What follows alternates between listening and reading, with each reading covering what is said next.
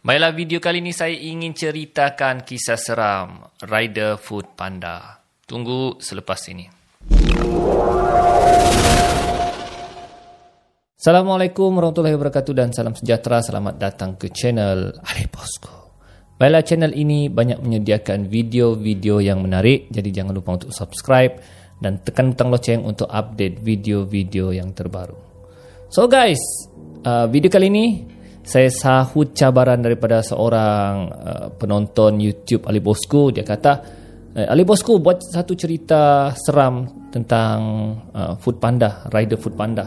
Okay, ha, okay. Jadi saya sudah cari di internet dan saya jumpa satu cerita saya rasa agak seram di fiction Shasha. Ha, okay. Ha, rasanya mungkin ada orang pernah cerita tapi saya ceritakan semula lah. Okay. Mula kisahnya seorang pemandu food panda. Okay.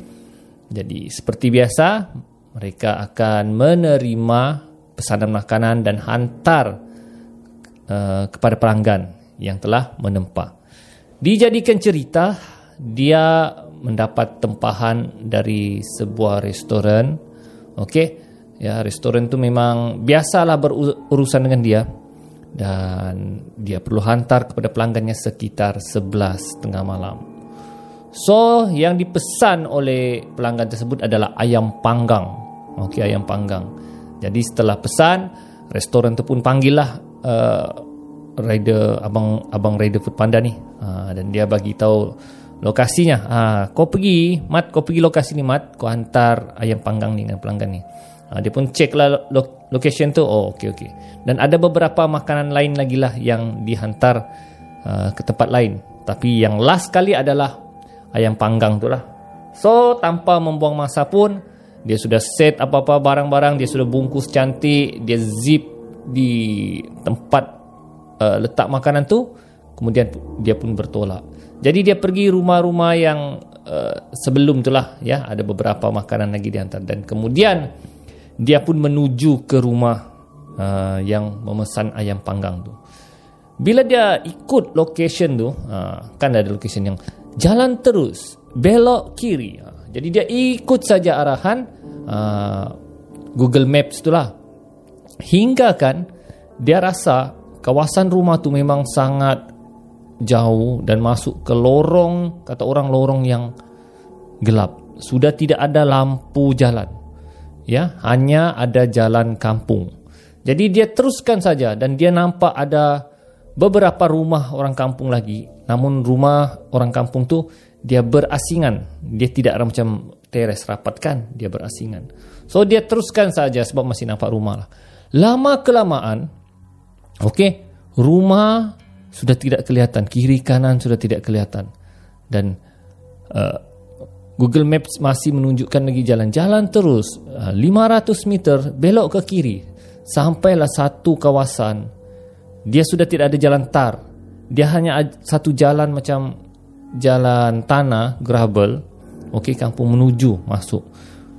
Dan memang gelap, sunyi. Uh, dia sudah mula risau sebab sekitar jam 12 malam sudah dan dia sudah mulai rasa tidak sedap hati kenapa pelanggan terakhir ni jauh betul rumah dia dan jantung dia sudah mulai berdebar-debar. Tapi dia tidak hiraukan demi amanah dia terpaksa hantar juga sampai ke rumah pelanggan walaupun di dalam. Jadi dia pun mandu mandu. Dia menunggu apa tunggang motor tu sampai ke dalam. Akhirnya dia dia nampak satu rumah kayu. Ke rumah kayu rumah kampung ha, di bagian uh, dalam kawasan tu. So dia pun datang datang dekat datang dekat nampak rumah tu macam sudah berkunci dan bertutup. Uh, tapi dia tidak peduli lah ya. Dia perlu hantar juga pesanan tu. So dia pun beri salam. Assalamualaikum. Tidak menyaut. Assalamualaikum. Pun tidak menyaut. Dan kali ketiga Assalamualaikum.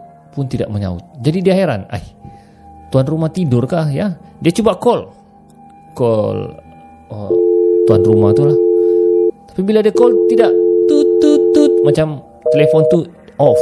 Ai, dia cakap. Kemudian dia call sekali lagi lah. Tut tut tut tut sama juga. tidak disambut. Dia cakap, alamak macam mana ni cakap kan?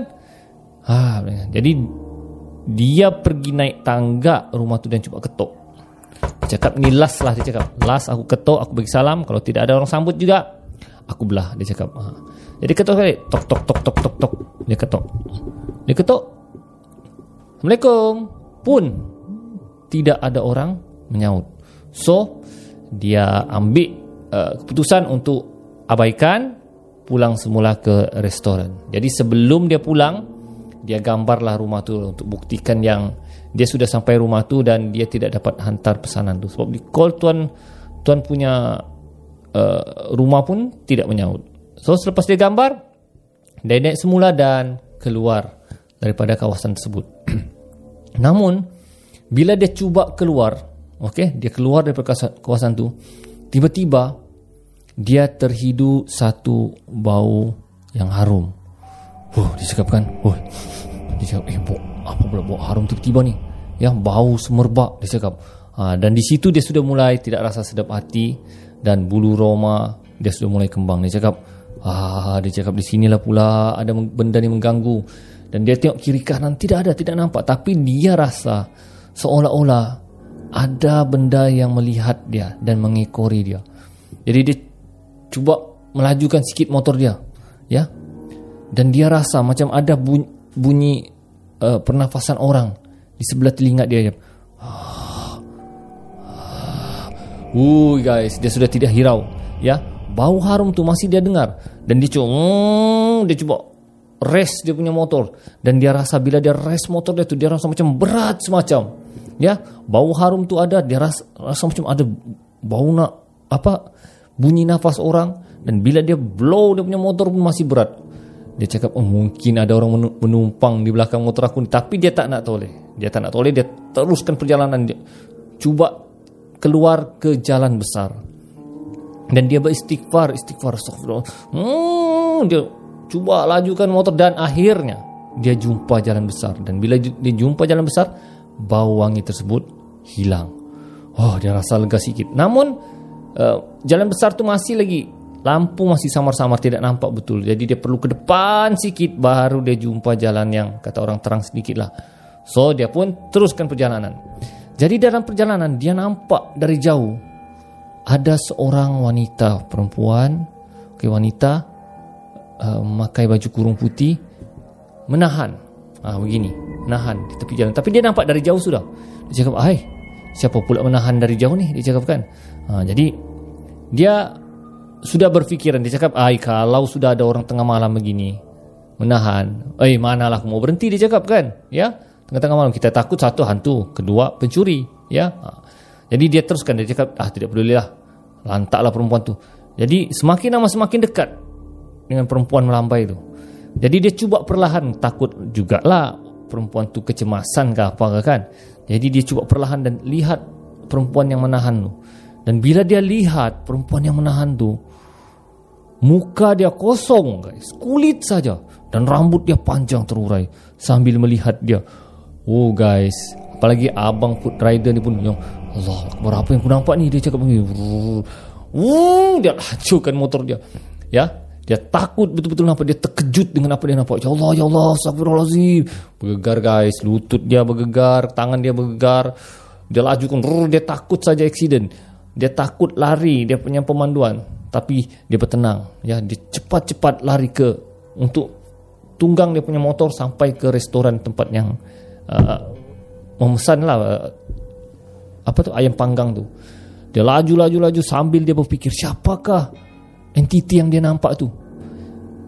Dan dia pasti dia pasti itu bukanlah manusia tapi itu adalah jin syaitan ataupun hantu.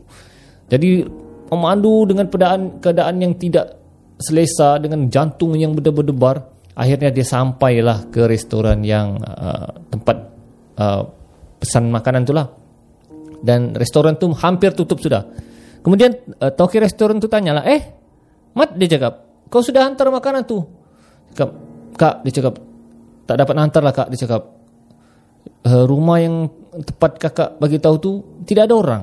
Hah? Dia cakap, eh, dia cakap, mustahil, orang sudah pesan, dia cakap, Kenapa kau nak hantar? Nanti kita yang kena marah, kita kena komplain. Dia cakap, biarlah kakak call dulu. Jadi dia, uh, tuan restoran tu call lah, cuba call. Dia call-call, tidak menyaut. Ya, dia call sekali lagi. Saut. Uh, akhirnya dijawab telefon. Tapi, hello, uh, ini uh, yang ada memesan ayam panggang tu kah? Uh, kenapa tidak ada di rumah ya? Tapi tidak ada suara orang menyaut telefon. Dia hanya senyap saja dan hanya bunyi yang itulah bunyi. Hello, ada pesan makanan tadi? Tiba-tiba guys, tuan kedai itu terdengar suara orang menangis. Wui guys, yang tokir restoran, eh, apa aku dengar dia cakap kan? Hello, ad, ad, puan ada masalah kah? Kemudian suara menangis itu bertukar menjadi mengilai. Kejut kakak toki restoran dia tutup. Astagfirullahaladzim dia cakap. Mat.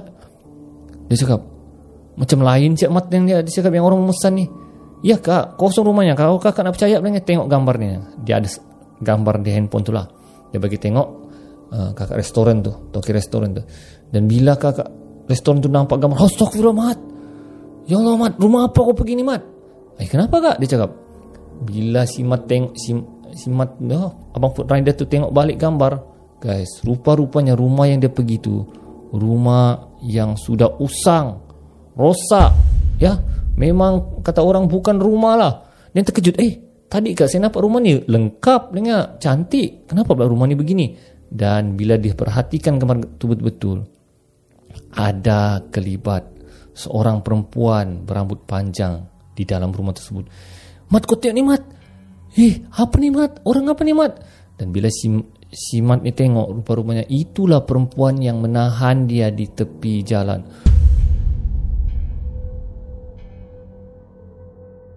Wih kak astagfirullahaladzim kak Ini hantu ni kak Tidak lama kemudian Mereka terdengar suara orang mengilai Di atas bumbung restoran mereka